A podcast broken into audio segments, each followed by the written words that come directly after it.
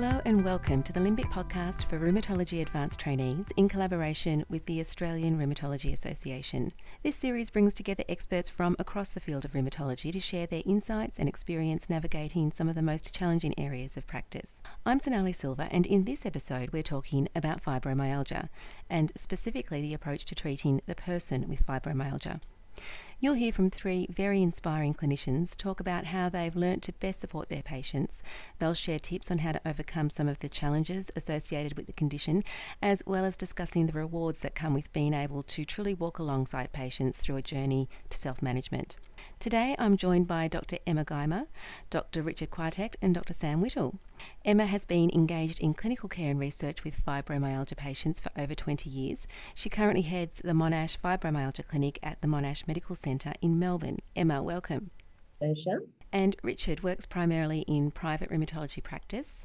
He has a long standing clinical and research interest in medically unexplained pain and fatigue syndromes, and as he says, perhaps infamously, introduced the construct of fibromyalgia to Adelaide Rheumatology 30 years ago.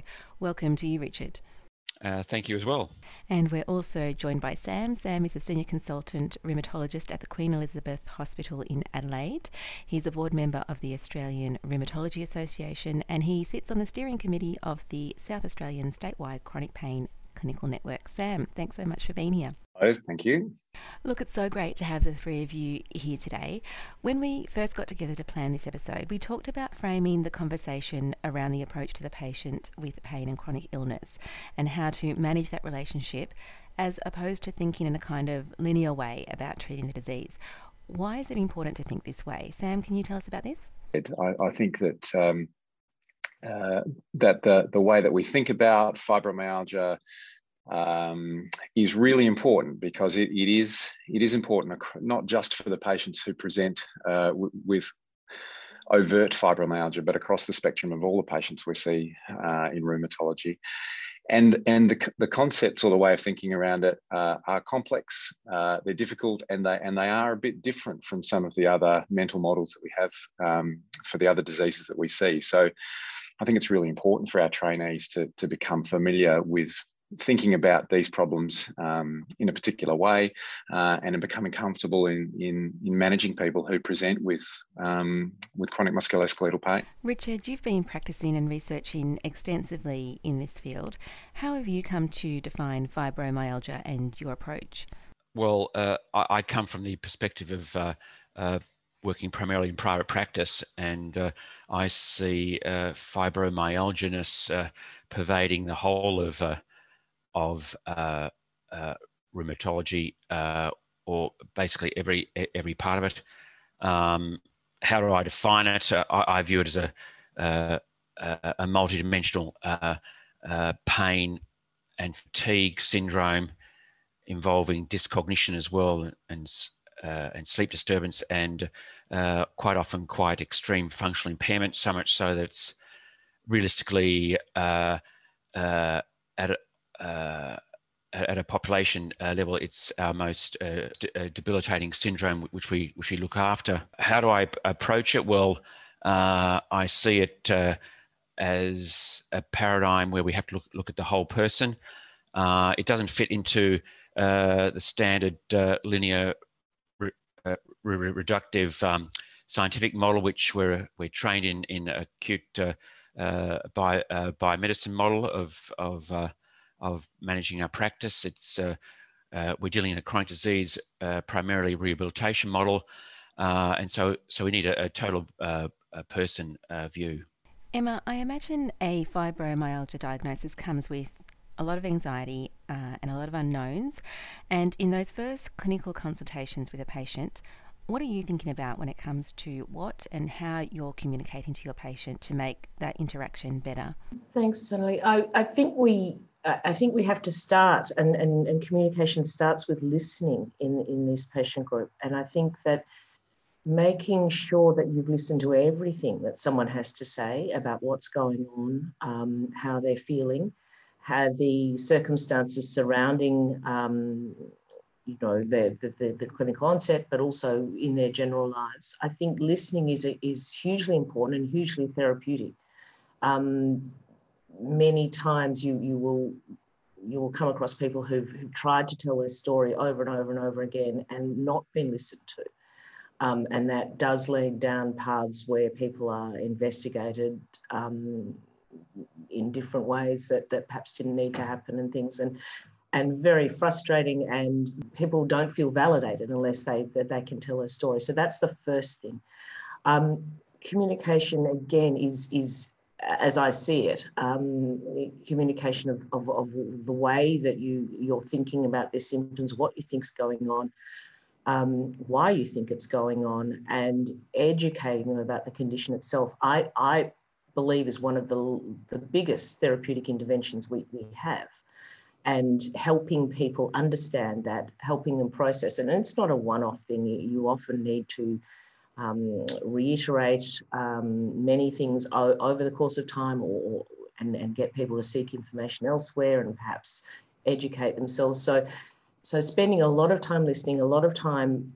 discussing why you think this is what's going on and explaining what, what you mean. You know, you're not giving them a, a a disease label with a cure. This is this is the way you talk about. You know, you, this is this is a, a way of of how you know the present state of function of someone's central nervous system. It, it's quite a different sort of. Um, I guess getting back to, to Richard's idea that this is not not sort of a mainstream idea or, or disease model, and so people need to get to wrap their head around that too. Um, and, and sometimes they have very preconceived ideas about what they feel is going on. So just discussing what they feel about it, how they're thinking, and, and trying to realign um, their thoughts and their expectations is important. And to get them on board with that self-management is hugely important. How involved I am, I think that the involvement is very early on quite intense like that, with the idea that then you can Eh, sort of communicate the need for them to to to take some of this um, this self management on board and really um, once they understand and they're able to explore more ways and take more ownership of things and have that more um, sort of personalized or internal that that locus of control that that internal sort of sense that they can do something about it um, that something to influence their symptoms is hugely powerful. And so I then try to slowly step back after that. Thanks, Emma. And Sam, what about you? What really counts in those early interactions with patients? Yeah, I think um, uh, I, would probably make a couple of points around this. Firstly, I, I, really want to reiterate a couple of the things that Emma said, and that and that is around the importance of, of listening. And I think um, whenever we see someone with fibromyalgia, it's it's often um, uh, complex and challenging, and it can be um, it, it's it is a real challenge to do to do the fibromyalgia consultation well, and and one of the things that we often default to as as clinicians when it's a, when it's stressful or we're finding it difficult, is that we start talking a lot. And so one of the things I say to our, to my trainees is is to be mindful of the compulsion to explain all the time. So compulsive explaining, and we often see with the trainees that the as soon as they've got a handle that this is fibromyalgia, they start talking at the the, the patient and saying this is what fibromyalgia is and this is everything I've ever learned about fibromyalgia, and and they and they and they talk and talk and talk and talk, and that uh, and that comes from a very well-meaning place. But in fact, what what we need to do the most, particularly in those early interactions with people with fibromyalgia, is really listen, deep listening, um, as as Emma said. So um, that takes practice. Um, it's a skill, um, and and it's something that I that I really try and uh, reiterate to my trainees. And, and, and similarly, um, if, if we think about fibromyalgia as, as being a, a form of a, uh, some, some sort of expression of a, of a, of an evolutionary tendency to a threat response, then our use of language is really important. And we, in medicine, we, we often inadvertently or, or unconsciously use, use language terms that are threatening. And, and it's really important, I think, for trainees to have a think about the words that are coming out of their mouth. We see it most obviously in in um, in radiology reports. Uh, we've all seen CT spine reports that say uh, degenerative this and bulging that, and and we and we if it, it's clear that that sticks in in the minds of people who read their own reports, which is everyone but we often inadvertently use that language ourselves. So we we talk about degenerative changes or degenerative this and that, and and those terms um, they're metaphors, but they're powerful metaphors. And so I think that uh, being alert to our own language and trying to convert those metaphors to, to, to, less threatening metaphors can be a very powerful therapeutic tool. And, and, it, and that's, um, that's a relatively easy thing to do in the clinic. You just have to pay attention to, to your own words and think about how, how you can use those words in a way that's more constructive so that we ultimately reach the goal that, that Emma's described, which is that the, the patients become empowered to be their own um, best self managers. And Richard, in your experience, what's the biggest thing a clinician can do for a patient early on? Uh, that's a very uh, profound question, of course. Um, I take a slightly different approach because uh, I work uh, more closely with general practitioners uh, at a secondary uh, level with with with with primary care clinicians, and I perceive the need is to provide the GP as well as the patient with a with a, a general support system because what I think these patients need the most is uh, uh, supported uh, uh support in, in their self management, and that's actually a potentially a lifelong a lifelong um, uh, commitment if we're dealing with uh, so-called primary fibromyalgia, as distinct from a hopefully relatively transient response to a, another another illness, a so-called concomitant or or or comorbid fibromyalgia. So um, I'm I'm heavily I have a great interest in, in models of care uh, out in the uh, community.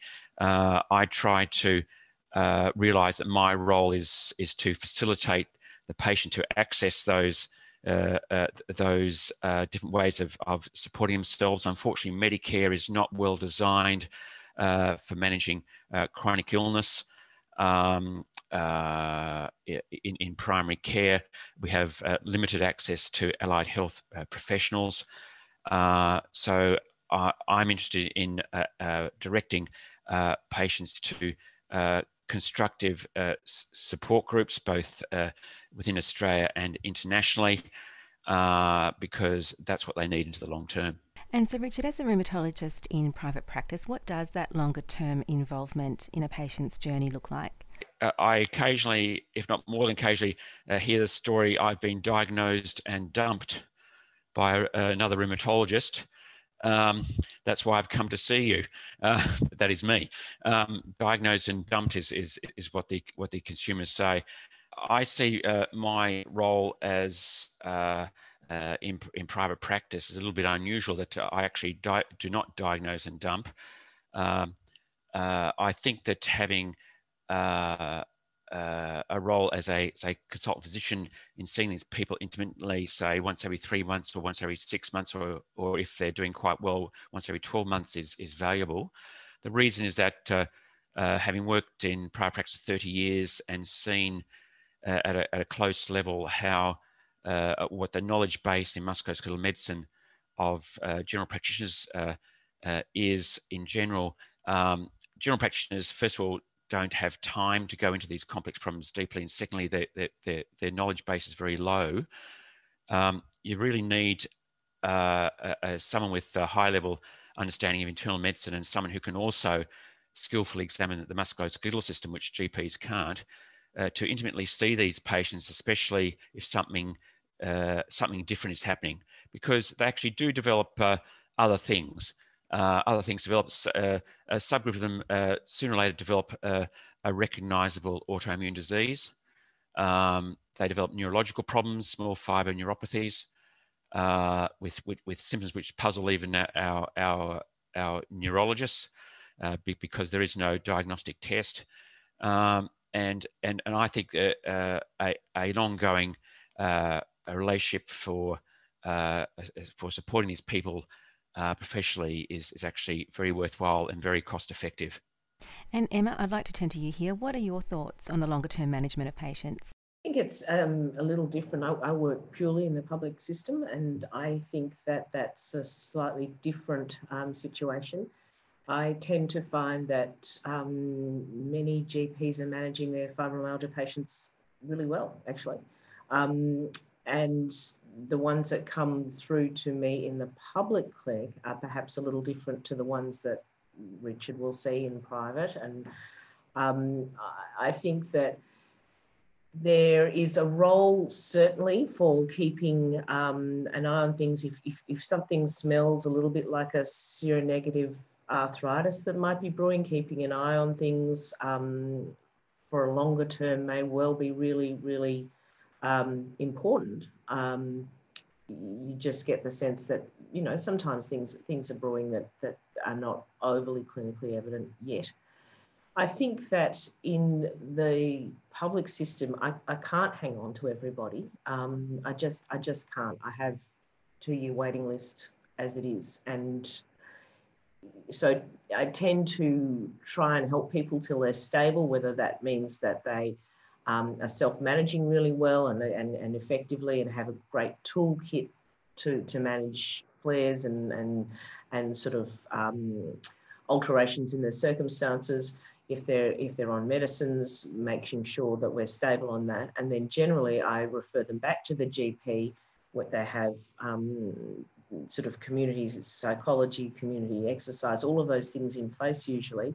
Um, and they can be referred back if, if things are changing. Um, but I, I, can't hang on to them long term.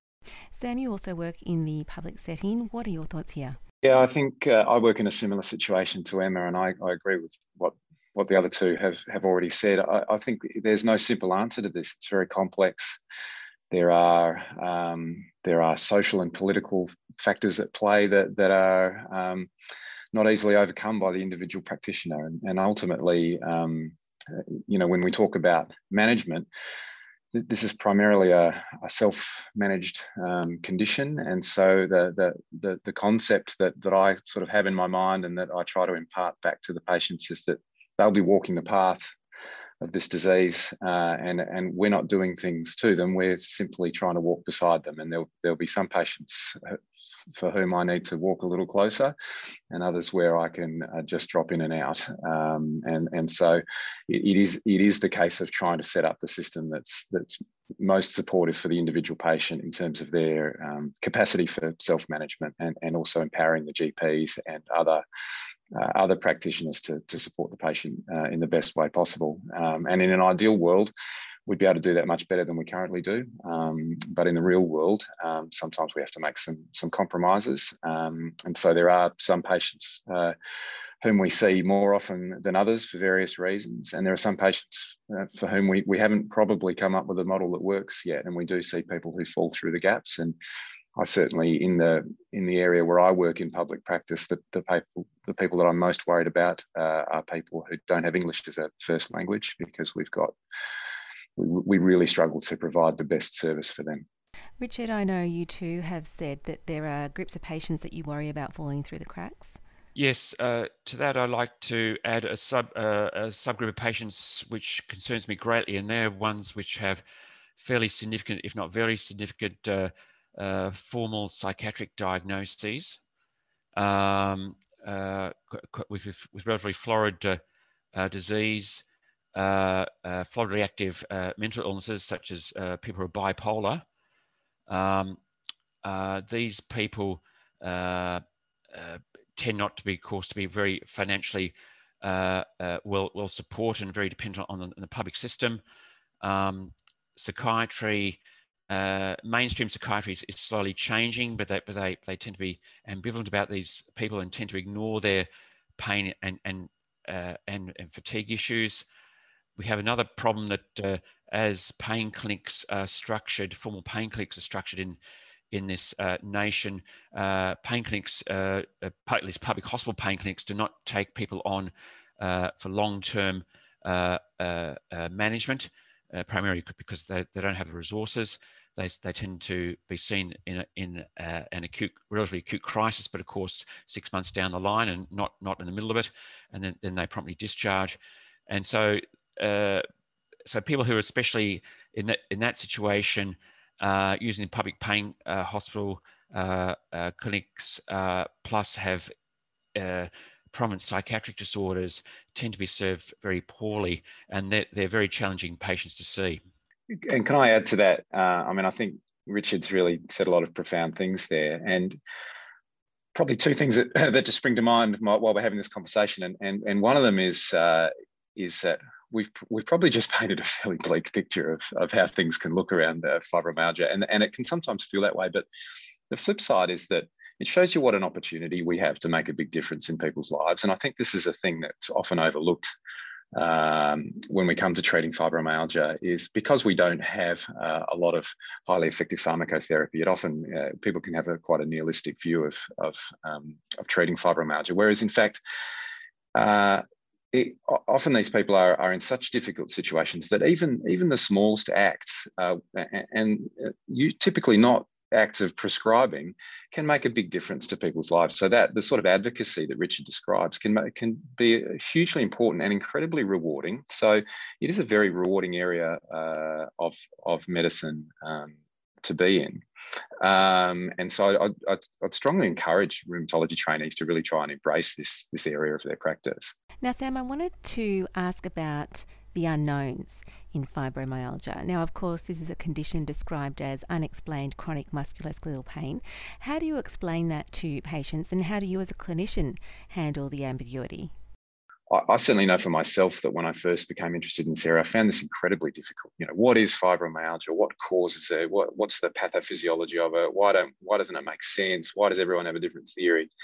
And what I what I have found, this just works for me, is that sometimes just dropping all of that causal thinking uh, out of your consciousness for a while and just accepting uh, the complexity of fibromyalgia as a, as a whole of person complex phenomenon can be a really um, effective way of actually just moving moving ahead with with, with being a, a useful partner. So the, the, the, the, causal thinking is super important for all of us who've got a scientific interest in this. But at the same time, when you're confronted with the with the patient, sometimes just uh, accepting that there are there are paradoxes and complexities that we don't that we can't really explain um, putting that to one side and then just focusing on the person as a whole person uh, with a whole set of um, personal uh, pain experiences and other symptom experiences who exists in a particular social context uh, and then focusing on, on, on that uh, person embedded in their own social circumstances can be a really good way of actually just getting on and doing things. Um, and, and then that, that loops back to where we started, which is just listening to the person's story really carefully and really closely. Um, it becomes the fundamental act. Yeah, thanks, Sam. Uh, Emma, how about you? What are your thoughts on how to help patients and doctors come to terms with the things we can't explain about fibromyalgia?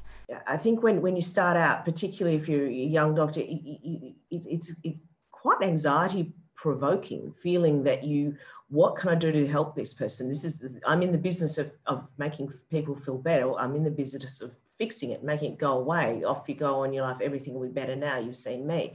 And it's it's it's quite um, that that slow um, maturity of realizing that you actually can't change everything but that's okay. And people are not needing you to to fix everything per se, um, but support them through and help them develop the tools to help themselves, I think is, is, is challenging and it's something that we learn as doctors ourselves. I think that's a, a, a really um, important thing um, that takes a long time to learn, um, and it's it's it's difficult. But I think it's it's it's a lot about us too. And I, I want to reiterate what Sam just said. It's it's it's looking at at this individual person and and the the whole person in their context and fibromyalgia is sort of um, I guess part of the, the, the fabric of, of, of their general experience. It's it's sort of it's it's it's flavoring everything that they um, are going through, and to really have a think about that and, and try and, and, and, and understand it, that empathetic walking in, in their shoes sort of aspect and, and really thinking, well, okay, these are the challenges they're facing in their life. You know, how are they doing that together with the symptoms they're experiencing? Once you start to understand that, you, you can start to, to think of, of, of how this is influencing them and then how you can support them going forward. Richard, I'd like to bring you in here and ask you about priorities and goals for treatment. Where do therapeutics fit in, for instance, and what other therapies do you rely on? Um, well, we need to go back to the whole person approach. Uh, having a diagnosis with uh, an understandable um, uh, uh reason for why they're having the symptoms uh, to be validated, they actually have got something which is recognizable, that they are not alone in the universe, uh, is, is very critical because this is uh, a very, can be a very confronting uh, problem to have to deal with as, as an individual. Uh, I find uh, using uh, systematic exploration of conventional and slightly unconventional medications in low, low doses can help a, a major subgroup of these people. mobilizing mobilizing um, self-management programs through through uh, support groups uh, and using uh, uh, the GP to to set up Medicare enhanced primary care plans and Medicare mental health plans can be critical to stabilizing the situation, to give the patient a sense of control, and to be able to learn more of their learn more about their their their condition and help them uh, move on in life. Richard, you touched on the exploration of low dose therapies in certain subgroups. Can you tell us more about that? I sort of fall into uh, a need to be a, a strong advocate, uh, making sure everyone's in the loop, uh, letter wise, communication wise. Uh, it's very difficult with a, with a, a non-responsive uh, public hospital pain clinic uh, which we have here in South Australia. Um, and I try uh, uh, to uh, stabilize the situation.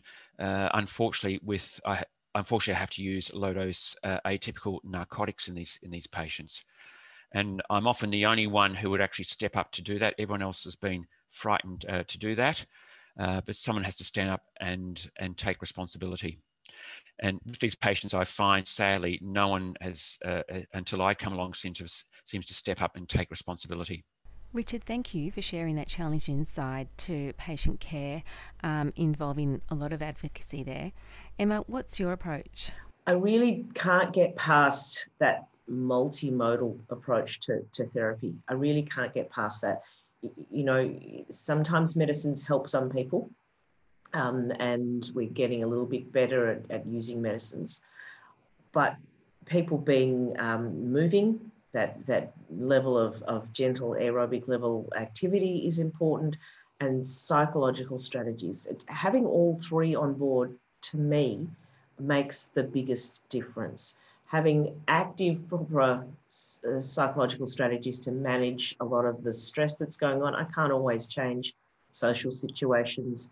They can't always change social situations, but to try and dial down that distress and to try and work through that with, with psychologists and having active management sort of um, approaches in that way, together with improving their their um, their exercise tolerance and their and their movement, um, as well as perhaps needing pharmacotherapy. But in my in my opinion, that's that's the least um, least important thing um, in many ways, and really doesn't help terribly much unless they're doing the other things as well. So I really feel that that multidisciplinary approach is, is still, um, as far as I'm concerned, the most helpful thing.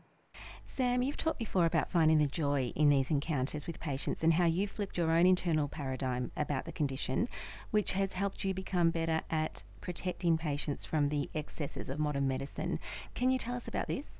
Yeah, I, am increasingly um, slightly worried about uh, um, overdiagnosis and overtreatment in, in medicine in general. And I think that uh, people with fibromyalgia are, are often vulnerable to this. And, and, and that's, this is one of the reasons that I'm an advocate for the use of fibromyalgia as a, as a concept or as a term because it often helps to unify uh, a, a, set of disparate experiences that a patient might have uh, in terms of regional pain syndromes or various other symptoms, uh, which are, are, often over investigated. So it's not unusual for us to see patients uh, who've had uh, imaging of just about every, every different body system um, by the time they get to us. And then simply by the act of making a diagnosis of fibromyalgia, thinking about things through that prism and then saying that we don't need to continue to investigate this with uh, with CTs or MRIs or ultrasounds of the shoulder or any of the other things that are of uh, uh, almost no value to the patient, then that that can help to firstly um, remove uh, an actual uh, biomedical threat to them, which is the overuse of radiation or the uh, overuse of medications. But it also takes away the, some of the, the, the, threat metaphor, which is that, you know, if you keep investigating someone uh, with imaging or, or, other investigations, it keeps sending a message that there is something uh, fundamentally wrong uh, that no one's yet been clever enough to diagnose. And that, that fruitless search for some sort of underlying um, reversible cause is, is one of the causes of a great deal of distress in people with fibromyalgia. So um, I think that by, by making the diagnosis, um, by having a clear concept of what it means to an individual and how it ought to be managed, that can um, that can really reduce people's reliance on the uh, on the, the, the biomedical system um, itself, which is which is beneficial to the to the patient um, and to the community. Now, Richard, I'd like to bring you in here because I'm reminded of something you've said before, and I'll refer to my notes here and that is that you view fibromyalgia as the ultimate physician challenge because it's all ambiguous, and the art of being a top skilled internal medicine physician is to be able to manage ambiguity in a productive manner. Yes, I think um, managing patients with fibromyalgia is uh, what the quintessential uh, is the quintessential art form of the internal medicine uh, uh physician uh, you need to balance uh, a scientific knowledge with a knowledge of the a knowledge and appreciation of the human condition, what suffering is. Um, to move these people forward, you need to uh, uh, be able to communicate with them, but you need to know your science. You need to understand your medications. There are treatments which are slowly evolving here, um, including medication approaches. Um, you need to be up to date in, in research, ideally, know what's going on uh, around the world.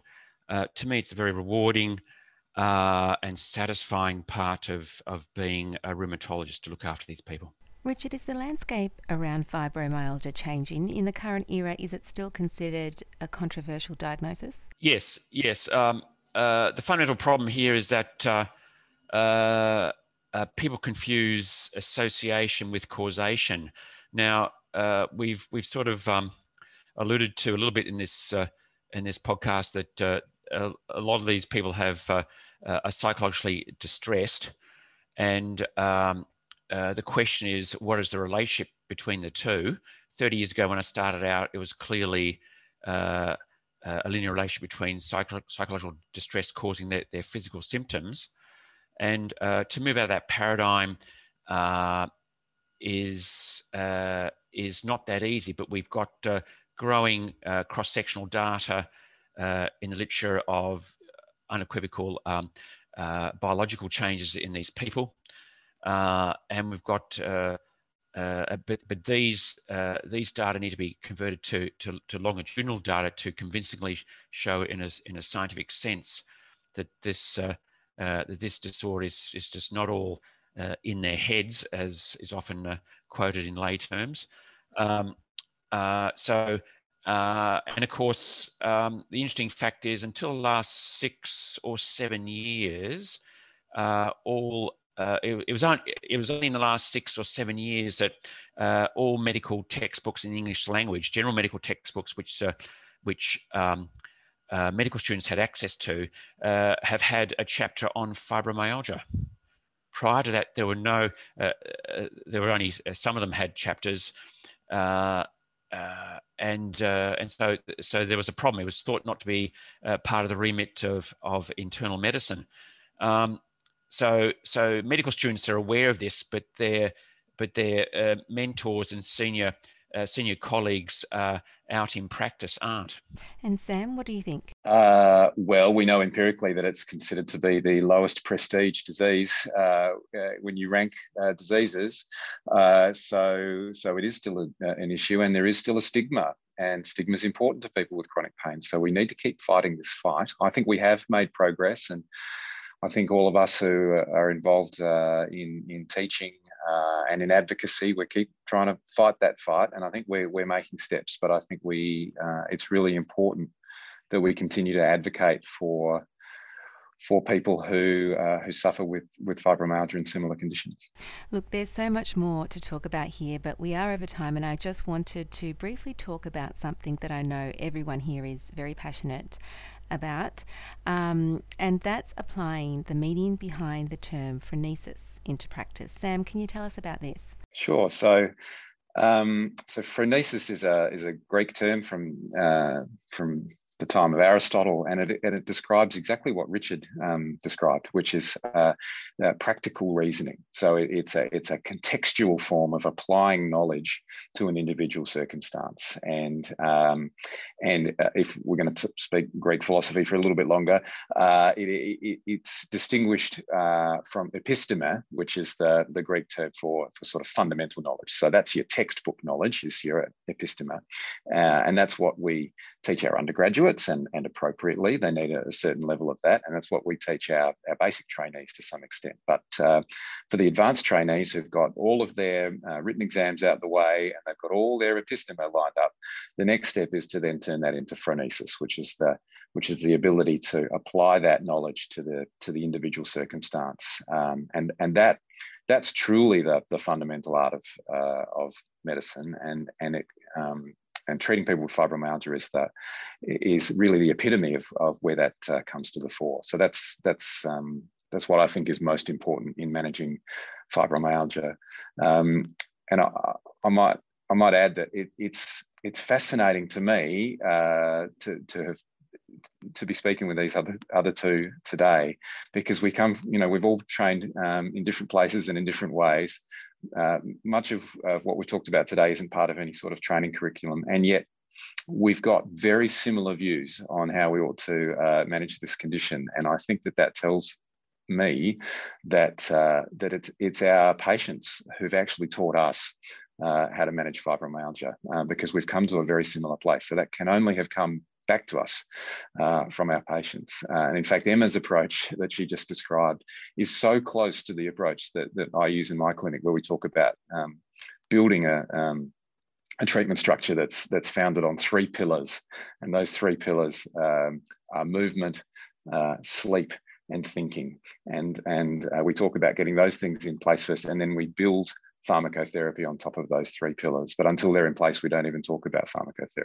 So I think we, we've, we've all got a very similar uh, approach to that. And that's um, really reassuring, actually, um, uh, and also fascinating. Well, it's been such a pleasure and a privilege talking to you all. Thank you so much for joining me.